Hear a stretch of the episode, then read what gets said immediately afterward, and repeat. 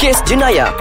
Jurnal Kriminologi yang akan membuka mata anda Assalamualaikum. Hai, kes jenayah kembali bersama-sama dengan anda seperti biasa. Jana Ali Fiji tidak berkeseorangan. Saya ditemani oleh Dr. Rahim Kamaludin. Jadi doktor, kita nak ajak ramai-ramai pendengar ni untuk sama-sama tinggalkan komen, tinggalkan pandangan. Kalau ada kes-kes jenayah yang anda rasa anda nak kami ni berdua cuba rungkaikan, Dan cuba kupaskan. selidik lagi kan. Ah, tinggalkanlah dekat ruangan komen dekat bawah ni dan menarik doktor. Minggu ni kita nak bercakap bagaimana penyalahgunaan dadah boleh sama-sama mengundang kepada jenayah doktor.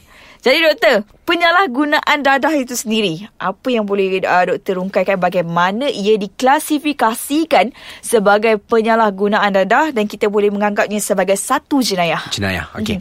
Uh, Assalamualaikum Cik Jana. Waalaikumsalam warahmatullahi Kalau kita melihat eh, isu dada ni, kancah penagihan dada ni bukanlah satu isu yang baru. Mm-hmm. Sejak 1980 eh 80-an eh mm-hmm. negara kita telah mengisytiharkan dada ni sebagai musuh nombor satu negara. Betul. Dan sampai sekarang mm-hmm. eh sekarang 2017 dada tetap menjadi musuh nombor satu. Betul. Kalau kita melihat uh, uh, banyak kes-kes yang dilaporkan di negara kita adanya kaitan dengan dadah. Yep. Right. So dadah menjadi salah satu faktor utama mm-hmm. uh, seseorang itu terlibat dalam jenayah. Mm-hmm. Dan saya uh, telah melakukan banyak kajian kriminologi mm-hmm. dalam kalangan banduan mm-hmm. uh, sama ada kes bunuh, uh, uh, perogol, uh, dalam kalangan perompak dan uh-huh. sebagainya.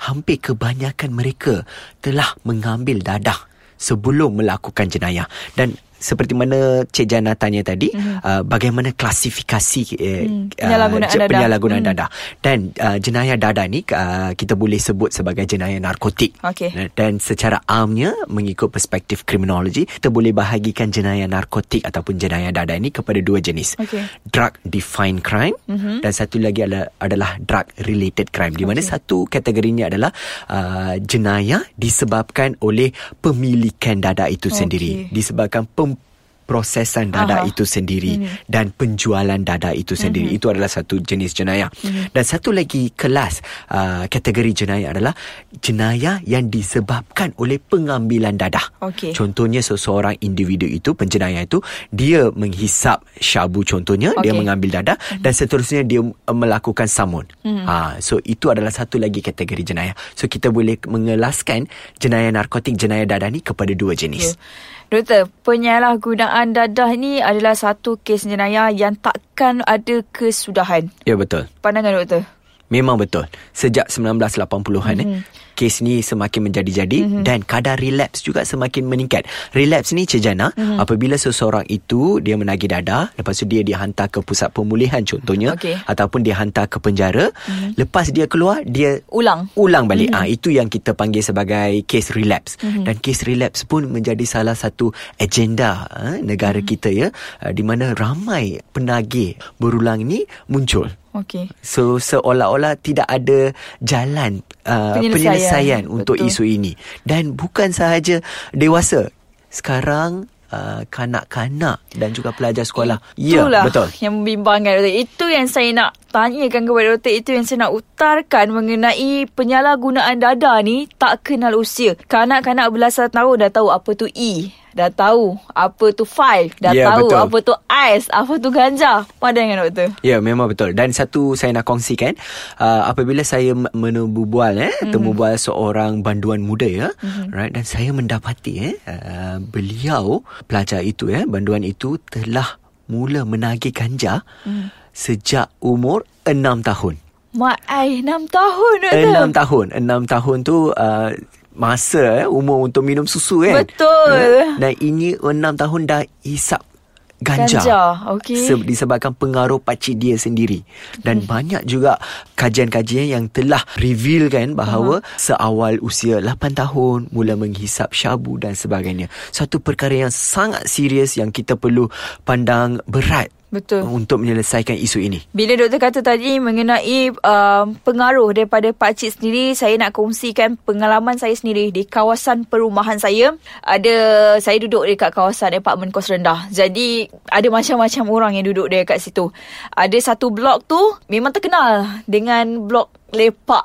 Oh. Ah, untuk mereka-mereka yang menghisap dadah ni apa yang memeranjatkan saya saya tak tahulah sama ada dia pak cik, dia ayah ataupun dia abang. Dia pergi ke lepak sama-sama uh, isap dadah. Yang memeranjatkan saya dan yang menyedihkan saya kanak-kanak berusia 5 tahun, 6 tahun dibawa bersama-sama. Kononnya Ya orang kata mungkin untuk cover line ataupun sebagainya. Tapi bagi saya itu adalah sesuatu yang cukup-cukup tak patut dilakukan dan tak boleh dilakukan. Jadi saya nak tahu pandangan doktor tapi bukan sekarang doktor. Kita nak berehat kejap, kita nak redakan kejap keadaan ni. Ha, Redakan sikit semarah, segeram ni. Kita akan kembali lagi selepas ini dalam kes jenayah. Kes Daya masih lagi terus bersama-sama dengan anda dan saya Jana Alifizi bersama dengan Dr. Rahim Kamaluddin akan terus bercakap mengenai bagaimana penyalahgunaan dadah dan juga kes jenayah tanpa mengira usia tadi doktor. Saya dah pun bagi satu contoh bagaimana apabila seorang yang boleh dikatakan mungkin pakcik, mungkin abang atau mungkin ayah sendiri pergi um, uh, sama-sama lepak dengan penagih-penagih dadah ni sama-sama orang kata perkena dadah tu membawa kanak-kanak dalam usia mungkin dalam 5 tahun 6 tahun depan mata saya sendiri doktor saya melihat perkara tersebut sesuatu yang saya rasa macam cukup-cukup menyedihkan kanak-kanak yang berusia 5-6 tahun sepatutnya pergi main guli, pergi main kondi-kondi, pergi main galah panjang tapi sebaliknya berada di kelompok mereka-mereka yang mengisap dadah ni doktor. Ya betul. Dan satu lagi perkara yang membimbangkan ialah mm-hmm. sekarang ni pusher, Yes. pusher orang yang jual ni Jual, ha. dia sudah uh, penetrate kawasan perumahan, mm-hmm. taman-taman perumahan mm-hmm. di mana uh, saya sendiri eh di kawasan perumahan kawan saya Aha. dan saya sangat terkejut kawasan itu adalah kawasan elit eh mm-hmm. di mana dekat uh, hujung kawasan uh, taman perumahan itu mm-hmm. saya nampak sekumpulan uh, pusher uh, menjalankan urusan jual beli dadah Okey. dan cuba bayangkan kanak-kanak yang melihat mm-hmm. insiden itu mm-hmm. Dan apabila mereka melihat insiden itu dan kalau sekiranya tidak ditegur oleh ibu bapa, hmm. mereka akan rasa sangat curious ya. Betul. Dan Nak tahu apa benda tu, jual apa ya, tu, betul. yes. Apatah pula lagi dengan generasi sekarang Ya. yang generasi Z ni. Mm-hmm. Mereka akan curious, mereka akan tertanya-tanya apa yang mereka jual, Mhm. mm. apa kesan mengambil dadah. Dan untuk pengetahuan uh, pendengar, kebanyakan uh, penagih dadah ini mula menagih dadah sebab dan mula addicted eh, mula Aha, ketagih ini aha. disebabkan uh, mereka nak ingin mencuba. Ya, apa kesan sifat itu? ingin tahu itu ya, yang betul. sebenarnya bahaya. Ya betul. So itulah yang saya rasa sangat bimbangkan Mhm. mm. dan satu lagi sekarang ni uh, pelajar sekolah sudah mula menjadi pusher untuk jual dadah. Ini dah dia doktor. Kita hantar dia pergi sekolah so dia belajar, sudah dapatkan ilmu untuk jadi lebih pandai tapi ilmu lain pula yang dia dapat kat sekolah. Macam mana? Ya betul. Dan satu lagi uh, modus operandi hmm. yang dilakukan oleh sindiket dadah ni, hmm. mereka memang target pelajar sekolah. sekolah. Okey. Kenapa mereka target pelajar sekolah? Sebab satu sebab nak cover. Hmm. Alright, mungkin sebab polis tidak akan ada uh, tak tak syak Ha. uh, terhadap pelajar sekolah. Keduanya adalah uh, rewards ataupun upahnya adalah murah hmm. berbanding dengan dewasa. Ya. So uh, Cik Jana tahu nak tahu tak apa upah yang diberikan oleh sindiket dadah Okey, saya kepada teka. pelajar? Saya Ya. teka. Mungkin dia bagi sedikit dadah tu kepada pelajar tu. Ada, ada Okey. juga dan ada juga pelajar yang tak nak mengisap dadah Okey. dia setakat menjadi pusher. Okey. Alright. Tapi yang menjadi commonnya adalah uh, mereka uh, berikan eh mereka akan berikan uh, telefon bimbit. Oh. Mereka akan berikan kasut sukan. Okey. Dan satu lagi adalah motor.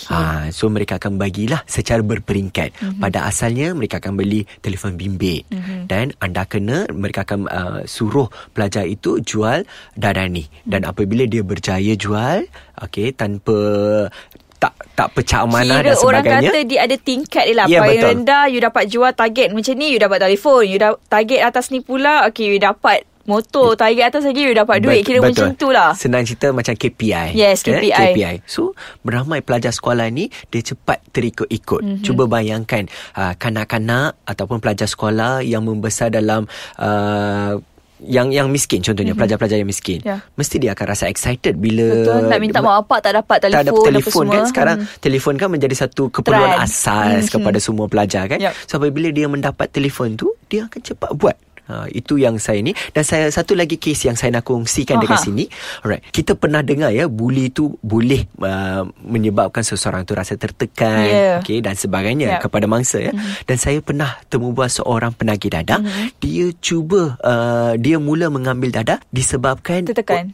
tertekan disebabkan oleh isu buli, Buli. di mana dia adalah seorang pelajar yang berbadan gempal mm-hmm. ya sewaktu sekolah menengah dan kawan-kawannya buli dia sebagai gemuk lah Aha. gempal dan sebagainya dan tak nak masukkan dia dalam Group. mana-mana grup Mhm. aktiviti dan sebagainya dia tertekan dia mula pergi gym dia mula diet tapi tak ada hasil Okey. dan masa itulah ada seorang individu yang tidak bertanggungjawab dia bagi tahu Perkenalkan. perkenalkan pil kuda dia Okey. kata awak hisap pil kuda lepas tu awak akan jadi kurus lepas tu dia pelajar ni pun banduan ni pun dia kata uh, tanah sebab uh, isap darah ni uh, Salah. salah kan Ha. tapi dia kata tak apa setakat uh, satu minggu je lepas tu dah jadi kurus lepas tu boleh stop Mhm. mm-hmm. so dari situ dia ambil okay, dia memang dah jadi kurus Cik Jana memang dah kurus dah Memang jadi kurus lah ya, memang dah dadah kurus kan? ya betul Ha. tapi uh, masalahnya dia tak boleh tinggalkan tabiat itu Itulah tu. sehingga menjadi seorang penagih dadah yang kronik Saya suka nak berkongsi um, ayat daripada mak saya sendiri. Tak ada penyakit, jangan cari penyakit. Ya, betul. Itu yang mak saya selalu ingatkan. Jangan sesekali